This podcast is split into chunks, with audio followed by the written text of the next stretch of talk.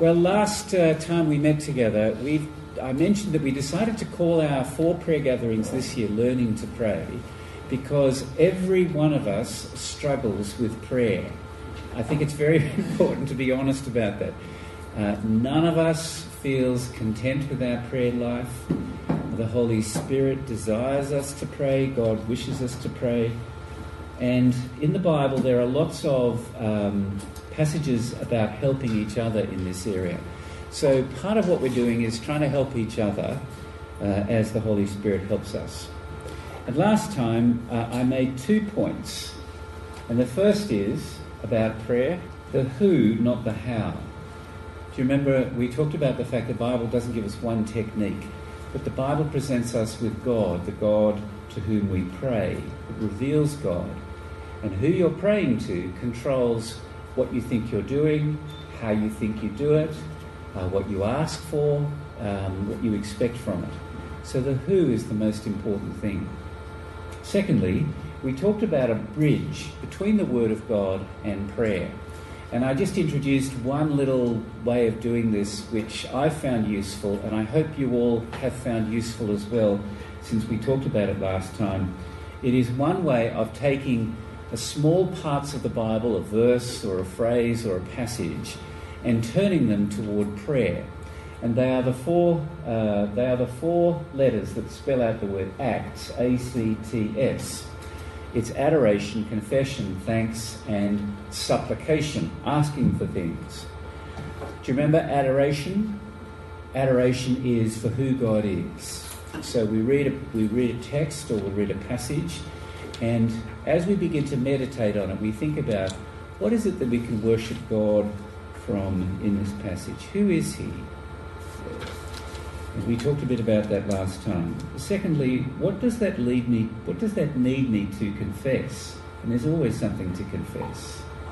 Thirdly, what can I specifically thank God for out of this prayer? And fourthly, what do I need to ask out of this? So let me give you an illustration. Those of you who weren't here last time, I thought I'd give an illustration to the shortest verse in the Bible. Uh, John 11:35, because I want to get through this quickly. We get to the Lord's Prayer. Jesus wept. You know that's the shortest verse, right? Jesus wept. Well, now what happens when we do acts on this? Well, you remember the context. Jesus is at the uh, grave of Lazarus. Lazarus has died. He's about to raise him from the dead. He goes to the grave and he weeps. And I think there's much to praise God for here because it reveals something to us about how deeply he entered into our lives. Here is the Son of God weeping in front of death and its separation of the family. How genuinely the Son of God experienced our pain. And I would begin to praise God and say, um, I, I praise you, Heavenly Father, that you are the source of life and that you sent your love to experience our death. And the wonder is, and then I, this is where I would go with it, that he gave his life so that we don't have to face death, that his steadfast love fulfills his promises, that he is powerful, that he is good. These are the things I would praise God for out of that. Secondly, um, I would confess that my heart is cold and I don't care for others the way that Jesus does. Not only that, but I am ungrateful I'm ungrateful and I barely think about uh, God's care and the depth of His love. And you could confess all sorts of things yourselves along that line. I would, uh, I would give thanks to God. And this was just, this is just a very quick run through. Um, that I think this passage continues the whole picture of Jesus giving life through his death in John's Gospel. And what an amazing thing that Jesus should use his powerful eternal life and lay it down for me. And I would say thank you to him for doing it through the cross, giving over his life so that I would live forever. And then under supplication, supplication just means asking for things. I think I'd ask God to give me a greater sense of love, love for Christ, his love for me I think I'd ask him to make me more like Jesus. And then it's easy to tee off into other things to ask for. Um, I would ask him to help me in my own death, and as I think about my own death. Um, I can think of a number of people at St John's who are facing death as well. Um, help me to see this day through the lens of his life. There, there's some things I would pray for, and you might uh, you might have other things you would pray for. So, do you understand the model there of what we're doing? Does anyone have any questions before we go to the Lord's Prayer? Any comments? No, some some texts are easier to praise God out of. Some are easier to. It's just it's just one way of doing it. Okay, we learned this last time, and we're going to practice it again tonight. Is that all right? Okay, good. Let's go to the Lord's Prayer. Here it is. On the left, that's in Greek. On the right, this is the modern English version from Matthew uh, chapter 6. It is, uh, in the Greek, it's 72 words long. And it was given twice by Jesus, once in the Sermon on the Mount, and then at a different time in his ministry, when the disciples saw how deeply committed to praying Jesus was. And they said to him, Teach us, Lord, teach us to pray. And so he repeated this When you pray, pray like this. And there are all sorts of fabulous quotes about the Lord's Prayer. We never get beyond this prayer. And when Jesus introduced it, he said, Pray like this. So he wants us to pray in this pattern of prayer rather than just parroting the words. I mean, anyone can say, Our Father in heaven, hallowed be your name, thy kingdom come. That's not it. It's that these, this, the, the, the meaning of these phrases uh, should shape and form our prayer. They keep our prayers God centered. I want to introduce you to the shattering shape of the prayer. Uh, the prayer comes in seven phrases. The first is uh, we address God as Father, and then there are six petitions. So we address God as our Heavenly Father, and then there are six separate petitions. And what do you notice about them? So we go, Our Father in heaven, hallowed be your name, your kingdom come, your will be done on earth as it is in heaven. That's the first half of the prayer. And then I've put a line in with the second half. What do you notice about um, the first half and the second half? God's the first one, the second is about us. Exactly. So your, your, your, us, our, our, uh, the three other petitions. This is very important. It means that we first seek God, our Heavenly Father, as we address ourselves to Him. And then the first half of the prayer that Jesus teaches us to pray is about God's concerns and God's glory before we get to anything about us. And I think that's a bit shattering for our shopping list praying. I mean, I don't know about you, but um, uh, the largest part of my prayer is just asking for things. But every time I come back to the Lord's Prayer, this is a great help. And I think it's helpful to us in two ways. Firstly, it teaches us how to pray for issues. So let's imagine um, that you are a parent of a teenage or older child, and the, tr- and the child is going astray from Christ. We pray with all our hearts that God will bring them back. But if we pray around the Lord's Prayer, we can actually pray that God the Father will show his name to be holy in the way that God brings our young one back. And that his kingdom would be extended. Bring him home because you're the King of glory. But whatever God's will, his will will be done, you see? So it's not just going through the uh, petitions, but it's shaping our prayers around them. Or imagine you won the lottery. What's it worth today? I don't know. What is it? Millions? Billions? I don't know. Imagine you won, or imagine you lost all your life savings. How would the Lord's Prayer inform how you prayed? Let's say you won the lottery. Well, Father, how, how can this win make your name more holy? How can it spread the kingdom? Yeah? Or if I lose, it's the same. So I think um, the way Jesus teaches us to pray is to heal us of our self centeredness first. That's the first thing.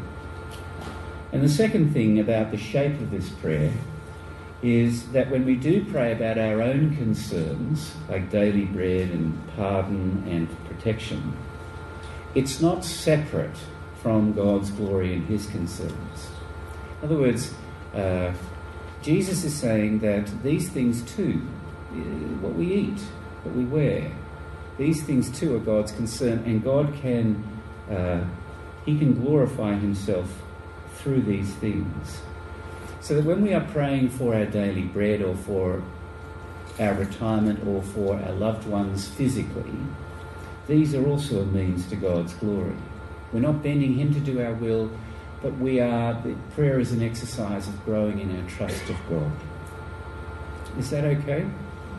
Anyone want to make any comments or ask any questions?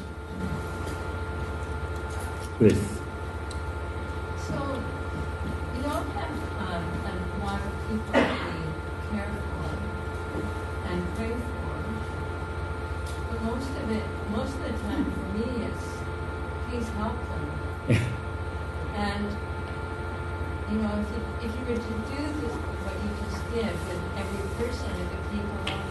Too long. Yeah. Yeah, far too long. So what do you do? Lump them all together? Yes. That's what I do. I don't know. What do other people do? Does anyone want to kick in there? Come again? Thank you for that honest answer, Tracy. That's not exactly what I was thinking for. Yeah.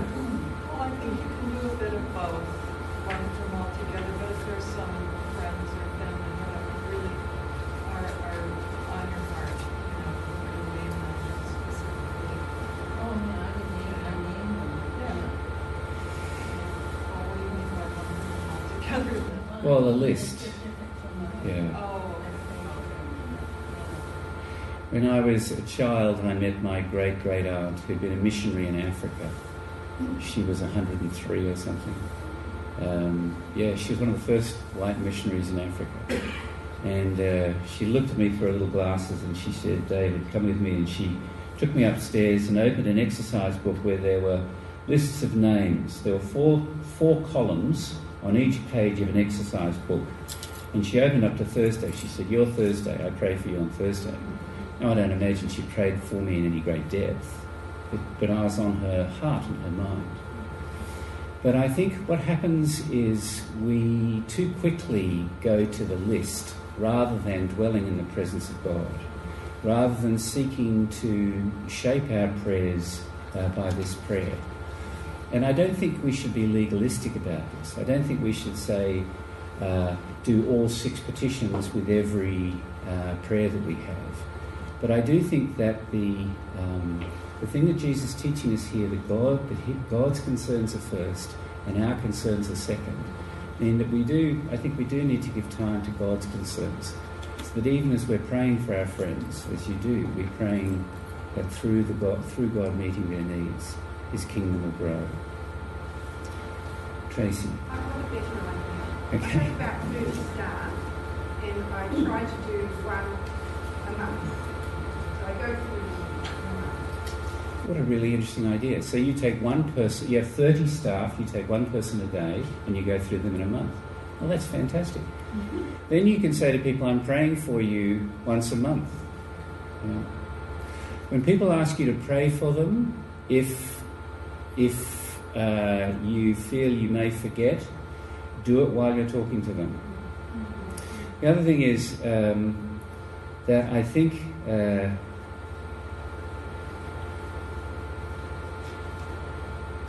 I think I might say this a little bit later.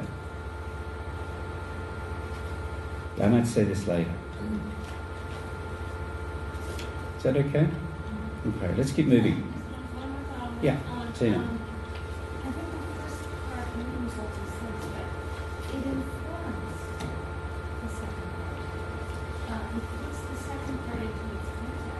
Absolutely. Um, absolutely. I think both put each other in context. They're not separate from each other. Thank you. Yeah. There's all sorts of things to say about this, but I need to move on. I need to get you working.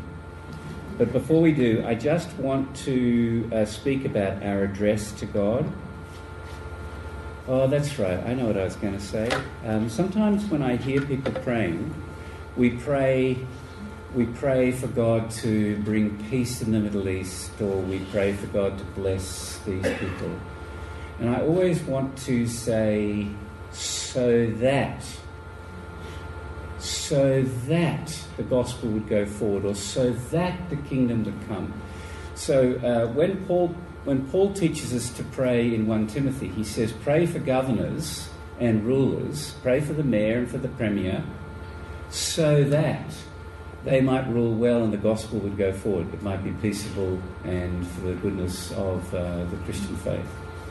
So I think that's that's part of this Ruth as well. It's not just praying these things, but it's that our desire is conformed to God so that these things will come through. Am I making that clear? Thank you. Alrighty, let's go on to the let's go on just to talk a little bit about the address to God, our Father in heaven. And I think what God wants us, or Jesus is teaching us to do here, is before we race into prayer, uh, we address ourselves and we realize who it is we're praying to. And there's a great deal of richness here, but let me just mention, I'll spend time on the second two. Um, let me talk about Father. God has made himself our Heavenly Father. And uh, many of us have had miserable experiences with our earthly fathers. And it's not you take the best of your, your earthly father and read it onto God. It's completely the other way around. We look at how God the Father is with his Son, Jesus Christ. So when we pray through Jesus' name, we pray to our Father in heaven. And we pray to him because we have the unique privilege of calling him our Father. That's what it means to have the Holy Spirit. The Holy Spirit comes into our hearts so that we cry, Abba, Father. We have a basic instinct calling God Father. And everything that God feels and delights in in Jesus Christ, He loves and delights in, and us as well. And I think it's okay to pray, pray to God as God did, you know, God do this, God do that. But I think it's much more helpful to call God Father, our Heavenly Father. In heaven, He's not He's out there, it means that He dwells in majesty, unapproachable, and power and might.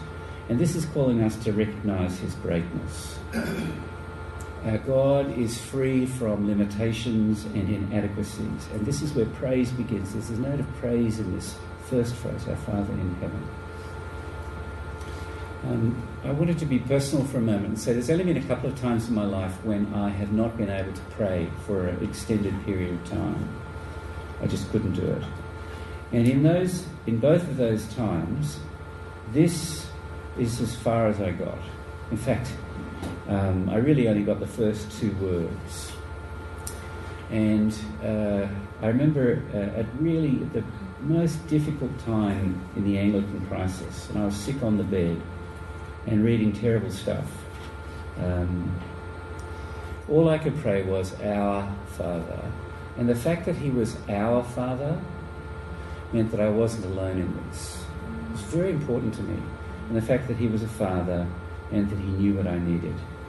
So there are, very, there are great precious things in here uh, to lead us into prayer.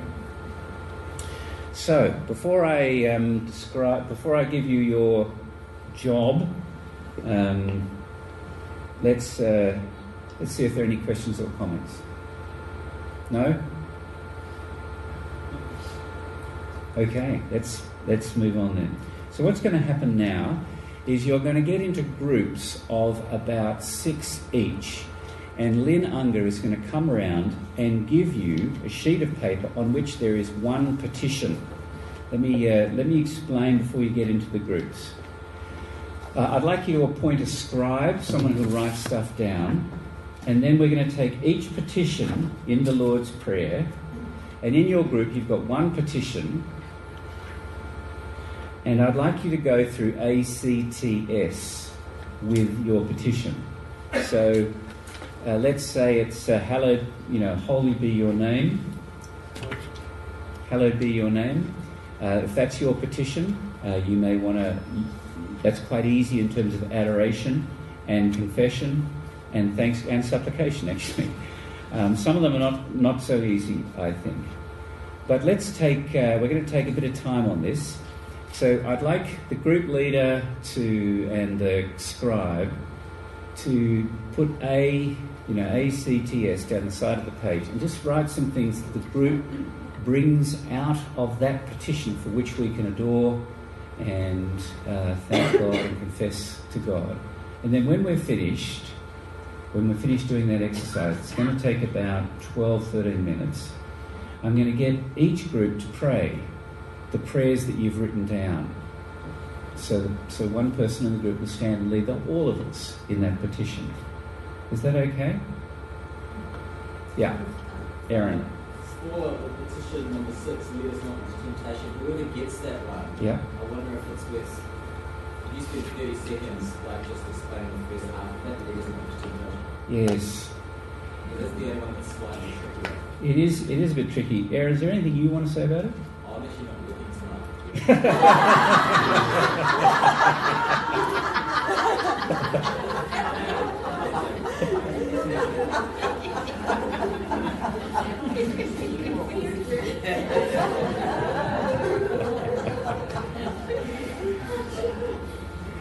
Why don't we put Aaron in the group where he has to confess his sins?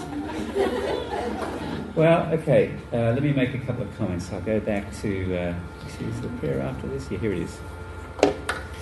So we pray that God will not lead us into temptation but deliver us from evil. The word temptation can either be tempt or test. And uh, the, the, most of our life is lived in a spiritual minefield where even the good things we can tread on and blow up. So we're asking God not to lead us toward the evil side of we're asking God to lead us away from the evil side of things. So even being tested, so all of us are tested from time to time by God. We might have a testing circumstance, we might be suffering some difficulty we're going through. Even a good thing can be a test from God. In the test, we're asking God, instead of leading us into the evil side of it, but delivering us from, and I think most commentators think it's the evil one, it's Satan himself. So I have enough trouble with my own flesh, my sinful heart. The world has its pressures. But Jesus says, pray that as you're tested, don't, uh, um, as you're tested, ask God for help, that you will not um, enter into the evil side of it, that you'll be delivered from Satan. That's very helpful. Are there any other comments or questions? No? five groups. Five groups. Thank you, Lynn. We've only got five groups. We did. Okay. All right. Well, let's divide into groups of six and let's go to it. Any questions about the exercise? No? Let's divide into groups and let's do it.